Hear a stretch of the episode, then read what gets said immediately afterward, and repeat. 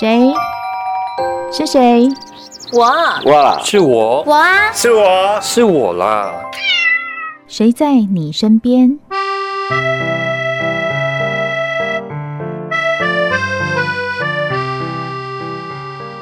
听众朋友您好，欢迎收听今天的《谁在你身边》，我是梦萍。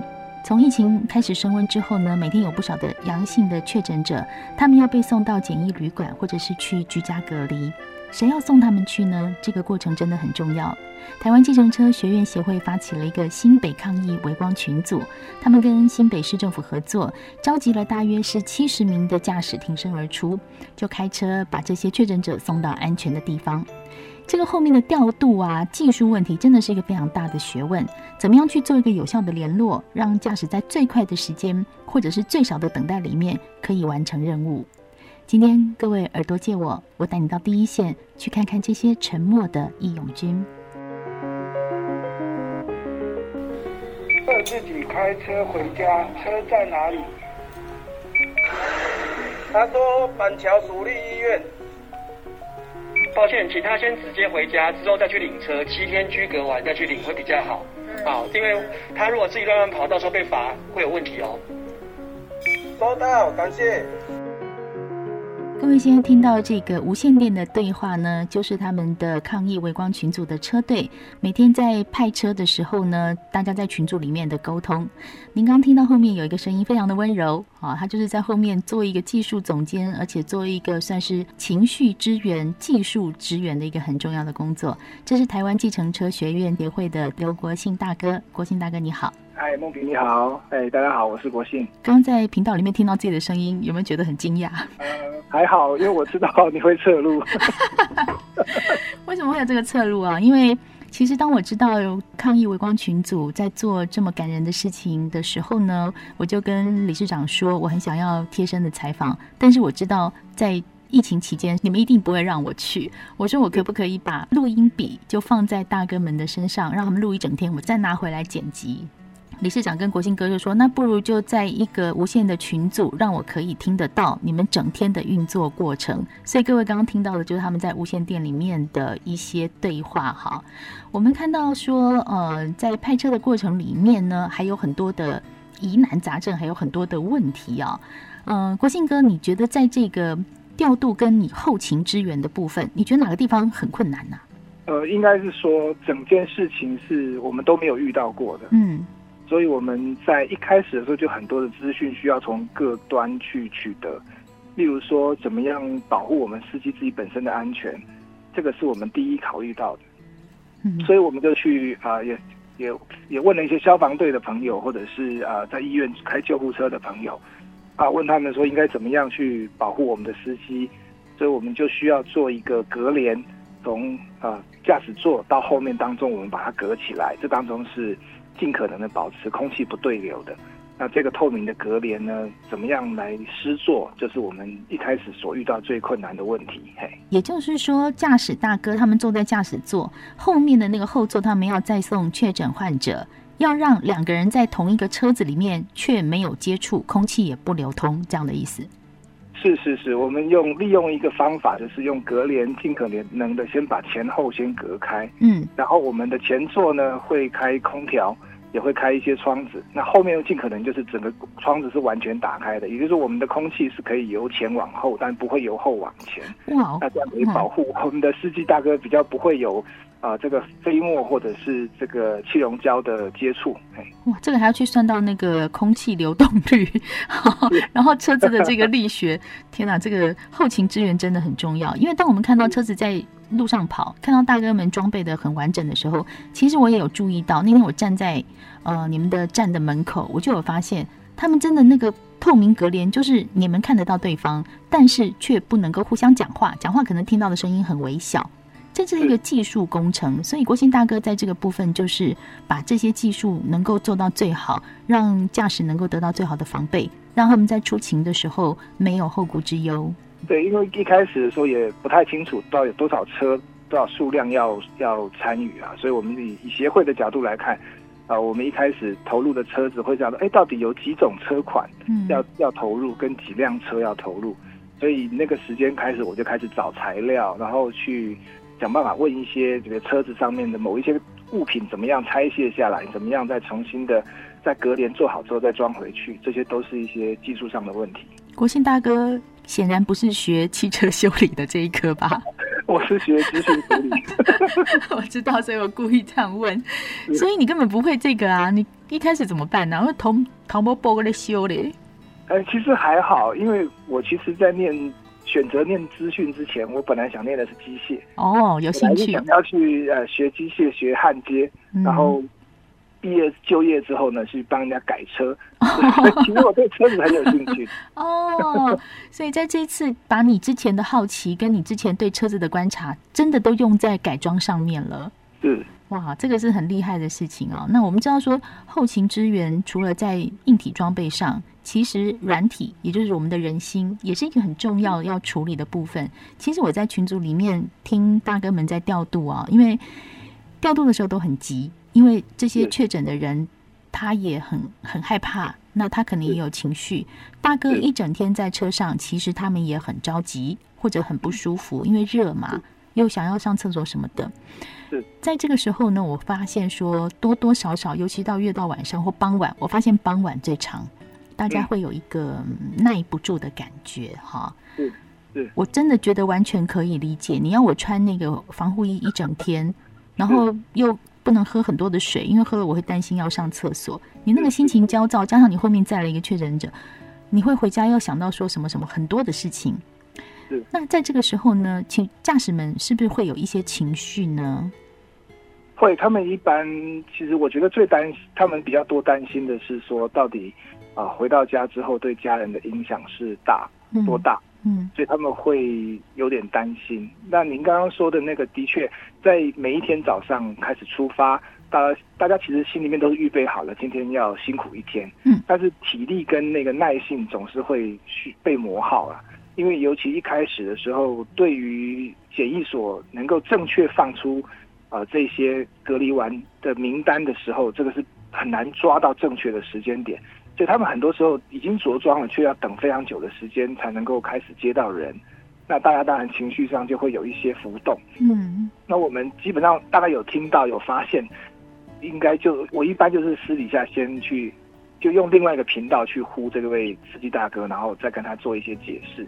就是说在公有的频道上面啊，尽量让大家是。以业务为优先，以这个任务为优先，不要去有情绪上的事情发生。所以我们就尽可能，我自己能够认识的，特别是我认识的，我一定会先赶快就直接就另外用 Line 啊，或者是用其他方法去找到他，跟他讲说，来，我跟你解释一下为什么，或者是啊，我们可以怎么想，可以怎么想，这对这个事情才有帮助。这样。哦，你等于是后面默默那个张老师。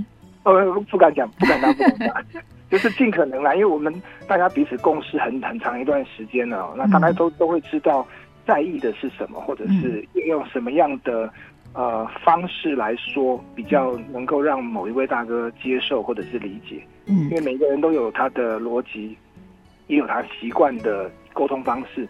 那因为我原来认原来在在协会是秘书长，对，所以在每一位司机大哥我都很熟。嗯，那后来现在转做技术总监，那这个这个。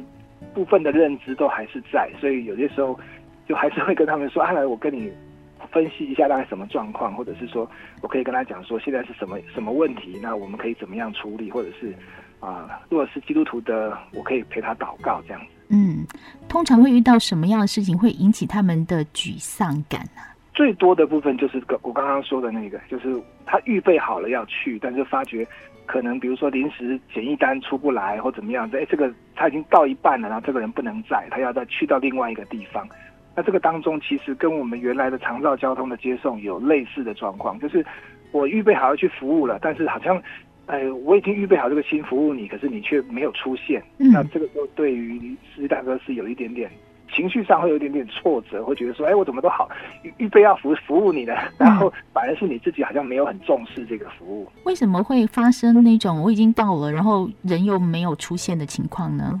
现在目前就比较多，是因为可能当时是因为检疫的问题，检疫的问题。对对对，就是我好像他本身呃有有可能认为他可以出来了，可是，在检疫单的程序上面有一些东西。可能程序上还没有盖到章，或者是某一个关卡觉得哎呀这个数值有点问题或怎么样，那就需要等。那一等，其实但是车子当时可能已经先派了，比如说某个某个检疫所三部车，这三个三个三部车已经过去了之后，发觉可能有一些人临时又出不来。哦，我懂了，是不是说，比如说驾驶大哥他们已经到一个检疫所，那这些检疫所的人已经是隔离期满，他们要回家了。是的。那大哥们都很高兴的想说，这些人已经要回家了，也很高兴的去做这趟服务。但是到了那边去接的时候，却发现说。可能行政程序，可能也有可能又阴转阳的，这些都有可能造成他去了却没有办法接到人，这个会让他们觉得沮丧。是啊，是。嗯，那就表示说，其实像刚才国庆大哥有提到说，每天早上驾驶大哥出门的时候，他是预备好那个心要去接人了，他也预备好那个心说我要去服务你，所以每天早上起来的时候，那个理性跟感性都很充足，但是到了。遇到一些状况的时候，那个感性应该还在，但理性有时候有一点不见了。是是是，对，因为真的包了一整天。嗯，呃，其实他们都有说啦，就是我相信有其他的司机受访应该也会说，那个穿的这样厚厚的，其实里面全部都是汗水。嗯，对，所以他们其实是很真的很辛苦，所以到了呃比较靠近傍晚的时候，真的有一些不不舒服的感觉会比较明显的发生啊，所以。真的的确也是很非常辛苦，所以有些时候我们会知道，比较要隔得久一点，有可能会让他们中间先啊，先先卸妆，先清消，先休息一段时间之后，再第二次着装，嗯，因为比较不会整个闷在那里一整天。但是我觉得他们这样闷了一整天之后，隔天还是抱着非常期待服务的心出来，我觉得这个不容易耶，周而复始。你明明知道你到了傍晚会很难过，但是你隔天早上你还是好出门，我要去载这些人，那个心是很难得的。是，因为其实当我们看到他们拎着大包小包的行李上车，然后好像回到家里面去跟你说谢谢，这是我们很感动的时候。嗯，其实在这个过程，我看了很多的驾驶大哥的对话，然后看到国庆大哥在后面去帮他们做一个情绪的安抚。哈，我也很好奇，男生对男生里面你要怎么去安抚他？因为这就是平常的交情啦。对，特特别是对于认识的，我我会知道说，比如说他习惯，哦，说真的，他习惯说台语还是说国语，是一个很重要的点。然后还有就是他在意的事情，呃，要怎么样告诉他会，需是需要直接讲的，还是需要转个弯的？你可不可以举个例子啊？例如说，好，今天有一位讲台语的驾驶就跟你说，啊，给哪里心情就被送哎，哦，就不松快哎，不舒服，好，又等那么久，哦，请假期跳死啊！对，我就会跟他分析说，那今天为什么他那个单子会等那么久？就为什么要等下顾？他的人不人没赛出来啊？行，那没赛出来，行，那没赛出来。啊，你都跟我讲，你都跟我讲，会出来啊？那没赛出来。我来为了大家安全呢、啊，我就会跟他分析说，为了大家的安全，所以可能很多程序是比较呃严谨再严谨的。嗯、那当然也有遇到一些是比较是在呃我们的清销中心、清销站的部分会发生一些状况，因为毕竟。他们回来的时候，可能在门口等，需要等到两三台车集结之后才会开门。哦，对，这个也是有些时候他们会觉得说啊，怎么那么久？他已经觉得呃蛮不舒服了，身上会痒啊，或什么，就这当然是因为汗水的关系啦，就觉得身体不太舒服，想要赶快清消。他当然也会有情绪，那我就会跟他分析，我说哎，你看你在我们在那边哈。这些弟兄他们要从里面出来开门，他们也需要走好长一段路。然后如果一直一直门开开关关，其实附近的邻居也会一直看，嗯，然后就觉得说怎么好像因为那个门有时候开起来噪噪音蛮大的，对，那是铁拉门嘛，所以也许也是说太多人会注意这样的事情，所以就请大家说，哎，在旁边先排好，两三台车门一开之后就就是鱼贯的进入。去做清消的动作，这样会比较对附近的环境的干扰也比较少，沟通就会有帮助，他们的情绪会下来。嗯，而且有的就是说，像他们进去清消的时候，因为你们的消毒程序真的做得非常完整，就是前面一个人在清消的时候就喷喷喷喷喷喷很久，拖一层喷一层，拖一层喷一层，所以每一个人的清消时间很长。所以当他进来等的时候，他可能要等前面那个人完全做完才能换到他。已经受不了了，明明前面就可以把我弄得很干净，但是我就看到前面两个人弄这么慢，心情就不好，因为我很急。好，这个时候你怎么安慰他？好，啊，怎么等那么久啦？那就快要轮到我了啊！前面那个弄了十几分钟还没有好，你知道我现在很难过，我真的很难过哎、欸。好了好了，大哥我栽了。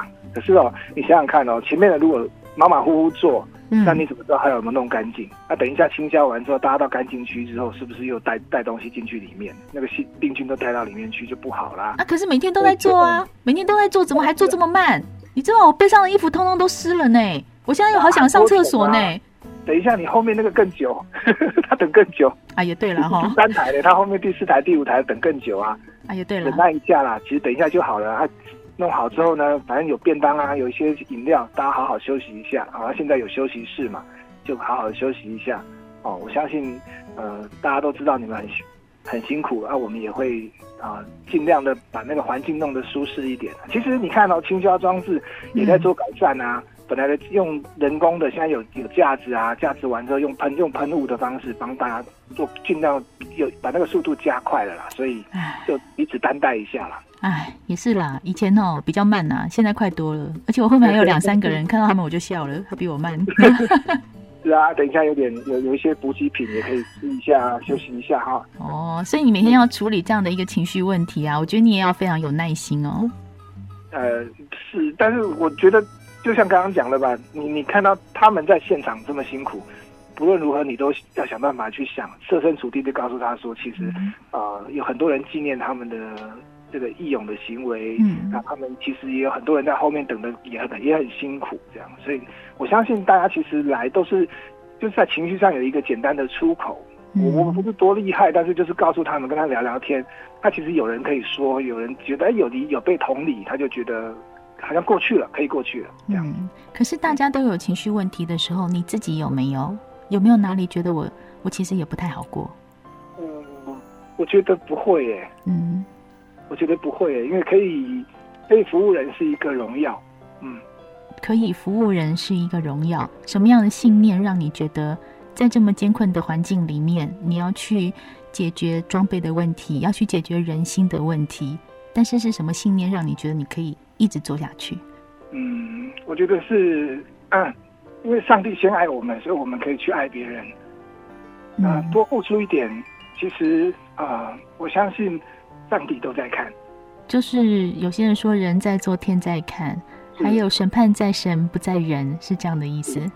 是啊，嗯，因为我其实以前做过义消，然后做过义消，也开过富冈巴士，其实就是一直在找找一些时。找一些机会去在我自己的专业之外，可以有一些服务的机会。就我做资讯嘛，做资讯其实对于人的温度这一块是少的。嗯，因为资讯做的是零跟一，就是有跟没有数字、数据类的东西。可是我就很期待在人的部分，我可以有一些服务。所以我曾经在这资讯公司上班，我也做过呃义销，也当过富康巴士的兼职的，就是做司机。然后到后来，理事长找我进到这个环境里面，我就更确定知道说有很多东西是啊、呃，一定要有人愿意去做的。嗯，呃、能够做多久，当然就看上帝怎么带领。但是在我们能做的时候，我们就尽力去做。基督徒都有一种很很很妙的特色，就是说，上帝叫我做，我就做啦。我也不会去想说可能待遇啊或什么，因为上帝一定安排好，所以我只要做就好了。我发现很多基督徒的想法都是这样子。是是是，嗯、我们相信神会预备一切，嗯，所以我们就尽可能的去贡献自己所能。嗯，在疫情爆发的这个二十几天内，哈，从一个完全没有的战场到布置车辆，到布置环境。这一路走来，如果我们要讲说你的感觉，你自己心里的变化是什么呢？心理的变化就是，好像觉得那个原来觉得自己是服务长照的，就是长辈，嗯，一个安全的环境，但是临时到说转换到说，哎，今天有需要这个服务了，我们需要上上前线了，嗯，那当然第一个最明显的直觉是觉得说，哇，我们好像离那个病患或者是离那个带援的人非常非常的接近。这上面心情上面一定会有一些压力，也会回头想想说，哎呀，那我家人会不会有什么危险？嗯，我其实都会，我相信我相信每一个参与的人都先想过这个问题。嗯，对。但是我觉得，就是我个人是因为信仰给我的勇气跟鼓励，我觉得我我相信上帝保守一切。那我们只要做好一切我们能够做的啊，其他事情上帝就保守这样子。你的信心好充足哦。没有，因为呃，我从二十岁信主到现在，嗯，已经有三十年了嘛，所以也许遇到很多的事情，都是靠着祷告，也就是靠着这个信仰帮助我度过。所以我觉得这个像很像是我们在练健身吧，嗯，就像一斤的肌肉，它是一次一次的不停的重量训练，让它变成更强壮的。我觉得我们的信心 也是如此，也是可以被训练的更强壮。我觉得跟国庆哥的这一段访谈，我好像看到一个画面，就是看到有一座山在我的面前，国庆哥就稳稳的坐在那个山前面。有看到什么问题的时候，我就是往山走，因为山最牢靠，我只要往那边走，什么问题就可以解决。所以这整个过程，我都觉得我好像看到国庆哥坐在那个山前，然后盘腿而坐，说：“来，你要做什么？我帮你解决。”这样子的一个感觉。是，那技术技术技术部门就是做这种做这这一类的事情，就是解决所有的问题。对啊，但是你的技术部门不只解决的是硬体的技术，还解决软体的问题耶。我觉得这个是一个蛮全面化、多元化、很功能性的一个很大的靠山哈。那在这段时间，我发现驾驶大哥们其实心里的变化也越来越多啊。从一开始说我一定要去服务他人，到每天的不舒服，他们他们一定会有一些。感受问题，你有什么话想要跟这些驾驶大哥说？呃，我想鼓励各位司机大哥，其实我们都看见现在疫苗已经陆陆续续在施打，那相信距离那个解封或者是距离这种全民免疫的状态，应该会越来越近了。所以大家要努力不要中途放弃了，因为还有很多人需要我们。当这一部分的人啊都完成了。都顺利的回到家里面了。其实其他的人也都有了免疫能力之后，我们就可以回到那个正常的生活。那相信在这段时间大家的辛苦呢，其实也都就像刚刚说的“人在做天在看”啊，上帝都会纪念大家的努力跟付出。嗯，你们是最后一里路，因为当你们的任务完全消失的时候，就是那些阳性患者全部都已经治愈，以及回到他们正常的环境里，从检疫所。送回他们的家里。当他们都回到家里的时候，你们的工作结束，我们的社会也恢复到了原状。我们好希望这一天赶快的来临，我也可以面对面跟国兴哥聊天了。是的，一起来喝咖啡，是聊天，对，一起去期待未来回到我们以前的样子，一起当面的聊天。感谢上天给我们的一切。没错。好，很谢谢国兴哥今天在节目里面接受我们的访问，谢谢您。好，谢谢您，谢谢。谢谢谢谢您收听今天的《谁在你身边》，我是梦萍，我们下次见喽。